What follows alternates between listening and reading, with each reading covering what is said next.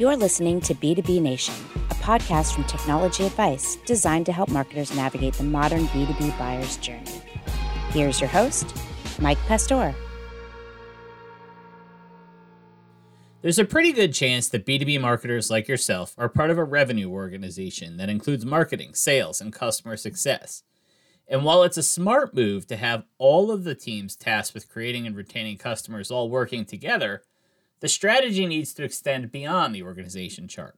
I've always loved this idea of thinking about how how strategically you think about revenue and how you grow that revenue and using all the different components of a of a software company to grow the revenue and and being on growth teams where you're bringing in product and product marketing and marketing resources and planning a go to market strategy. And and I've been fortunate enough in my career multiple times to have to go build out a go to market strategy or a new go to market strategy and work really closely on how do you position it? How do you how do you um, wordsmith what what you're saying? What is the compelling reason why someone might change?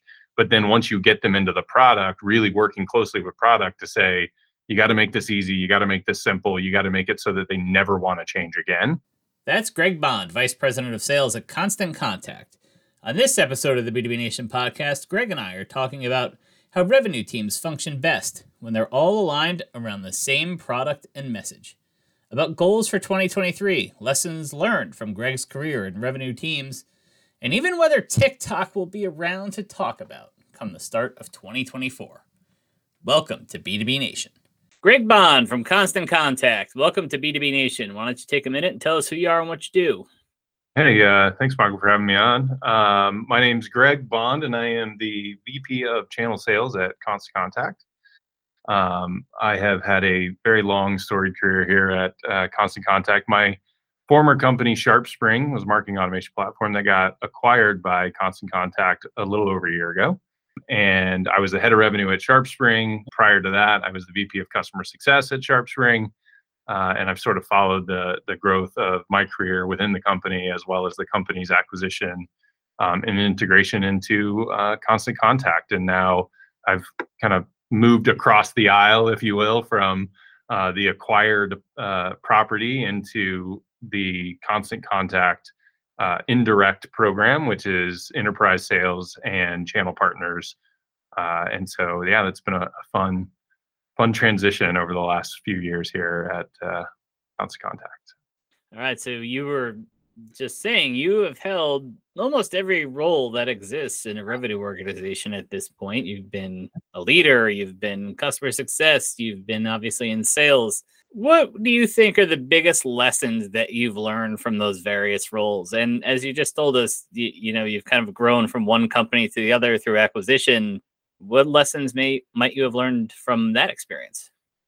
Oh my gosh, so many. Um, so many lessons here. But um, I think you know when when I if I take even even my sales and, and revenue career back to even the earliest days, some of the some of the core tenets that I learned early on in sales have really served me well throughout my career. Um, one of the big ones uh, for me has always been, uh, and it's funny because I, I, would have told you prior to getting in sales that I was not a good salesperson at all, that I didn't like sales and I wasn't going to be good at it.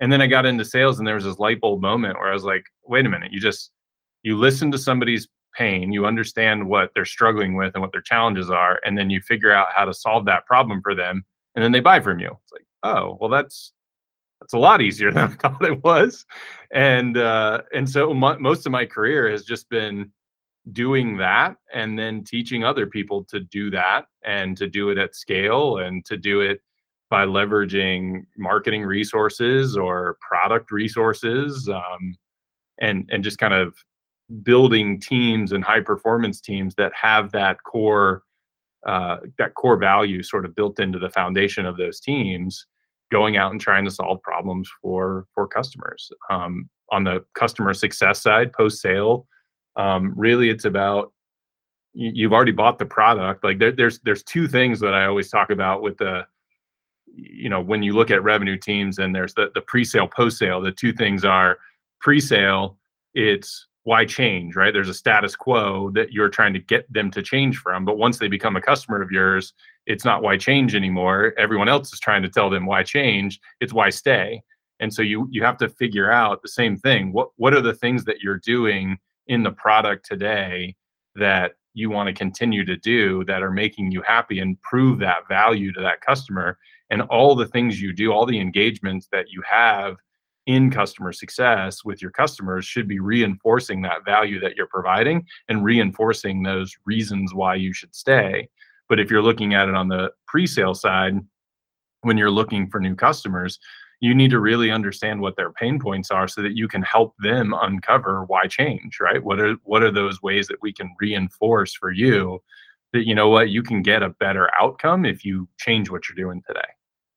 I remember that being a like very early in my marketing days insightful moment that you think well marketing right especially if you're familiar with b2c marketing for you know low cost repeatable things the marketing is just buy buy buy right, right. buy buy buy this shaving cream, buy whatever.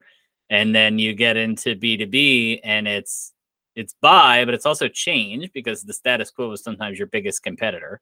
For sure. And like you said, it's it's convincing people to change and then flipping it completely around and convincing them not to change right as, as your customer marketing efforts right and and i've always I've always loved even you know when I wasn't a revenue leader um, and I was just on a revenue team. I've always loved this idea of thinking about how how strategically you think about revenue and how you grow that revenue, and using all the different components of a of a software company to grow the revenue and and being on growth teams where you're bringing in product and product marketing and marketing resources and planning a go-to-market strategy. And and I've been fortunate enough in my career multiple times to have to go build out a go-to-market strategy or a new go-to-market strategy and work really closely on how do you position it? How do you how do you um, wordsmith what what you're saying? What is the compelling reason why someone might change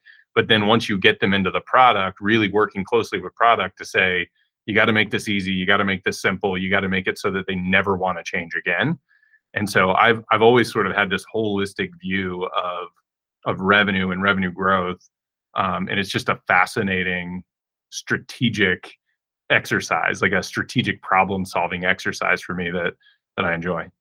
Yeah. When you're exercising all of those muscles and all of those teams are working together, it makes it a lot easier. Like you kind of summed it up at the beginning there, where you were just like, well, I, I ask people what their pain point is, and then I tell them how they can help, right? If the yeah. product wasn't good, if the collateral wasn't good, if the product marketers didn't understand the market, like it wouldn't be that easy.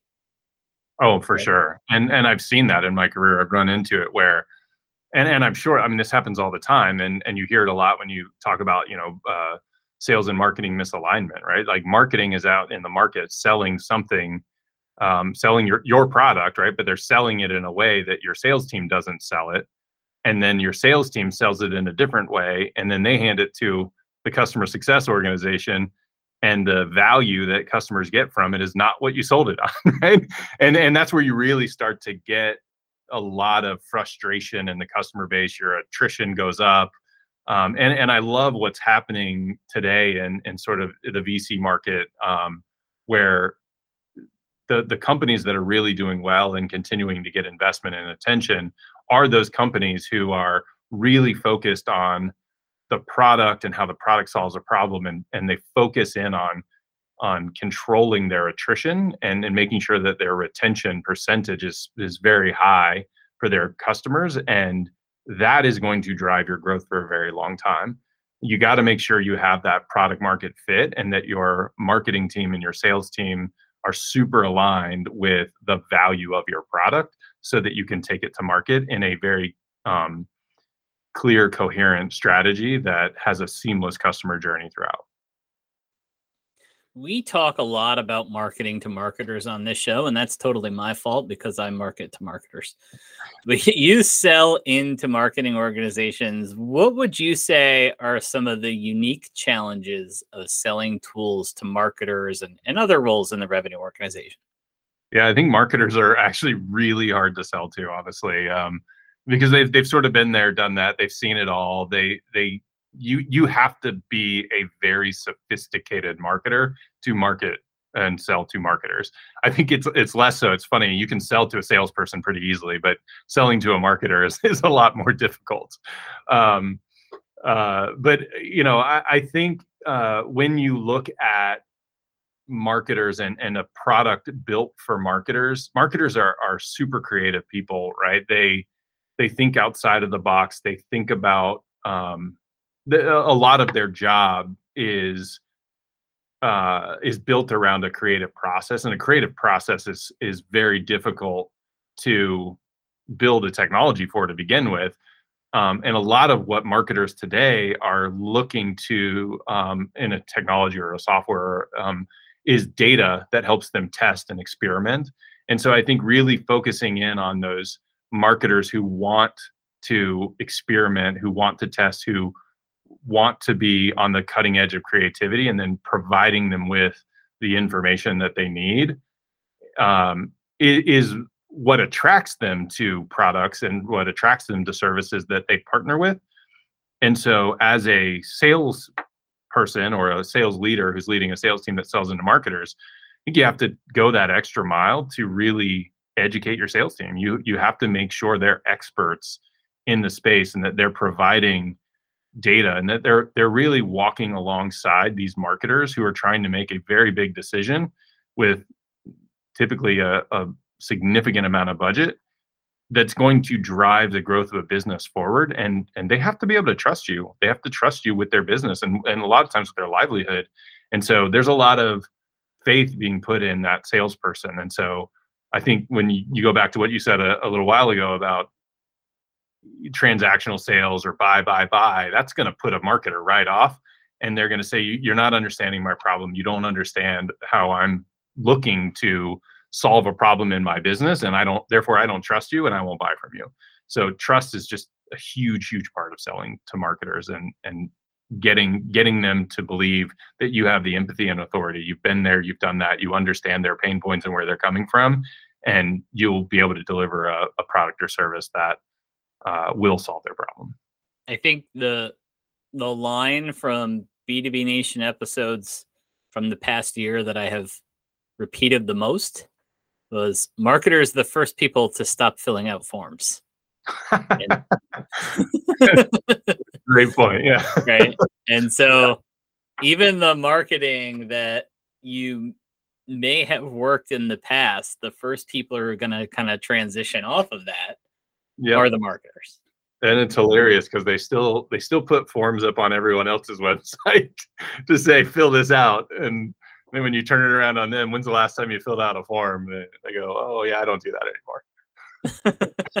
I, I, don't answer the phone when somebody calls. I don't fill out forms. Oh well, then how are we supposed to?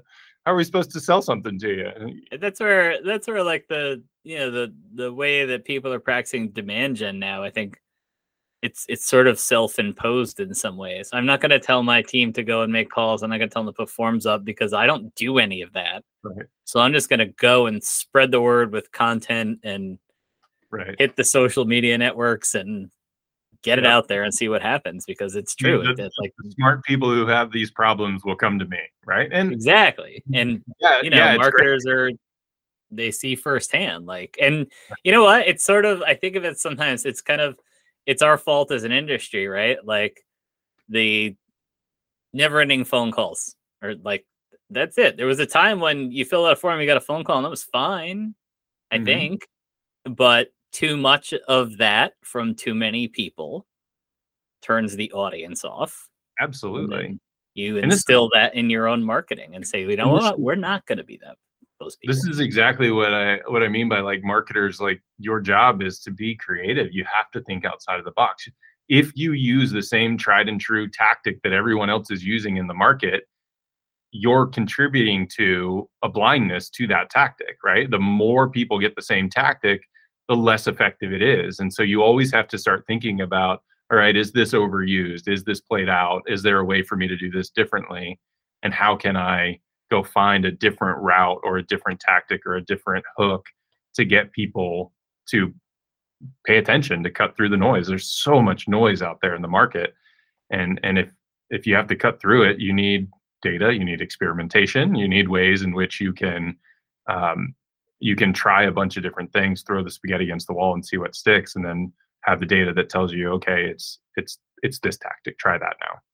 Yeah, I think it's you know it's it's a microcosm of pop culture in general, right? Like the first thing that's done and it's done well and it's and it's clever is great. And then it could be, especially these days with all the ways to distribute messages, in two weeks it's old news because now everybody's done it. Right. Right. like when when I was a kid, at least it took a little longer to get sick of stuff because it took longer to create it. It, it has the last few years, especially two, three years, have been. I feel like the change has in marketing and in sales and in and software in general has accelerated to the point where tactics just don't last nearly as long as they Yeah. used to. Do you have any goals, personal or professional, for your team, for yourself, and for your brand in the year ahead? Because we are airing this episode right at the start of 2023. Yeah, I mean, uh, it's kind of I, I I'm a big goal setter, and I I always set goals at the beginning of every year. And personally, professionally, um, I like to align my teams on goals for the year. What are we going to do this quarter? What are we going to do um, in the you know first half of the year? And so, without sharing in great detail what those goals are, I think a, a core tenet of what this goal setting is all about is is getting better. It's learning. Um, I'm a huge learner. I want my teams to learn. I want them to develop professionally. Um, I always feel that if you invest in your team, you invest in the people around you, um, you will be successful. You will grow your business. There's no way that you can grow people without growing a business uh, that they're all within. So that's a big part of what I focus on is how can we put programs in place to level up our team, skill up our team, um, develop people better, uh, focus on the the way we do our job or the execution of our jobs, uh, so that we can deliver upon whatever the the revenue goals are. Right? Like we we all know we have revenue goals as a company, but if you just target those revenue goals and you don't work on how the people are going to develop, um, it's a lot harder to hit those goals. You you, you can get lucky, but um, I'd rather be smart and uh, have a high performance team that goes out and attacks a goal than um, sit back and, and just wait for something to potentially roll in. Right. If we were to have this conversation one year from now at the start of 2024, we could start talking about 2024 now. Uh, what do you think we might be talking about? Oh man. Um, such a good question, but uh, it's hard for me to look that far in advance. Um, but I, I will say, uh, you know, I I think I think we're going to be talking in, in the beginning of 24 about um, the the life and death of TikTok. to be honest, I think so many marketers are are running to TikTok right now, trying to take advantage of it. And this is one of those tactics that I think is going to get played out real quick. Um, but also the the platform itself, I think, is is got some issues that it's going to have to overcome in order for it to be just like any of these other platforms. And so I think it'll it'll be interesting to see a year from now if we're talking about hey, remember when we all thought TikTok was the thing to, to go do? Well, there, uh, when you talk about that, I think Clubhouse comes to mind, Yeah. right? Exactly. Like Clubhouse went from the top of the heap to like non-existent before I think they even finished the Android app. Yeah, no no one's talking about it anymore. I think I feel like TikTok's going to be very similar. I think they're going to have trouble monetizing the audience and figuring out how to how to make that a sustainable platform. Yeah, and I so listeners can go back one episode, the last episode of 2022. Jordan Liebman from Blue Jeans by Verizon talked about social media tools being his favorite tools, and I said, we asked this question a year from now: Are they going to be the same platforms? Because I feel like we've seen a life cycle to social media, uh, where they become the greatest thing. The kids leave first because their parents show up, so therefore it's no longer cool and they move on to the next thing. So TikTok, BeReal, whatever it's gonna be, right? That's 2024, the list could be quite different. I mean, Facebook obviously has so many people, such mass appeal, not without its own issues. TikTok is just under scrutiny in so many ways that it's it, it is going to be interesting. I agree with you on that. I, I also think in 2024, um, and and I think we're going to talk a lot about it in 2023, but in 2024, I think it's going to become even more of a big topic. Is this whole third party cookie, first party cookie, that cookieless world, all of these things, and um, I just think it, in in 2023 people are going to be planning, but in 2024 it's going to be operationalized. We got to figure out how to how to still do what we do as marketers and as salespeople in a world that won't allow us to track the way we used to. But there's just too much money in tracking people. I don't think that that it's going to go away completely. I think we're still going to know what people have been to websites or what they're interested in. It's just going to be in a different format than it was with cookies. Like it's possible that the the cookieless future from the announcement of the end of Google's support of third party cookies to it actually happening, TikTok's entire lifespan might fit in That's between. Right. right? Sure. whole thing. All right, so that was uh, speaking of the favorite tool question. That was you know the social medias were Jordan's answer. What is your favorite tool? Our usual rules here apply. You can't say constant contact. Uh, and you can't say your phone unless you cite a specific app. And you know, speaking of constant contact, we have not talked a whole lot about the tool itself, and and that that's the sign of a good brand. We mentioned at the top that you work for Constant Contact and never never mentioned it again. yeah, we don't have to explain what it is really. Um, yeah, so on the on the tool side of things, I I don't know. I I use a lot of different tools, but um, there are two that are sort of my go-to tools that I've had for years that I, I will always continue to use, and they're super simple. It's two very simple tools. I use Evernote and I use Google Tasks. Like I keep track of almost everything I do in Google Tasks and I set dates and reminders and all those things there for for myself and I, I manage my day based on sort of Google Tasks.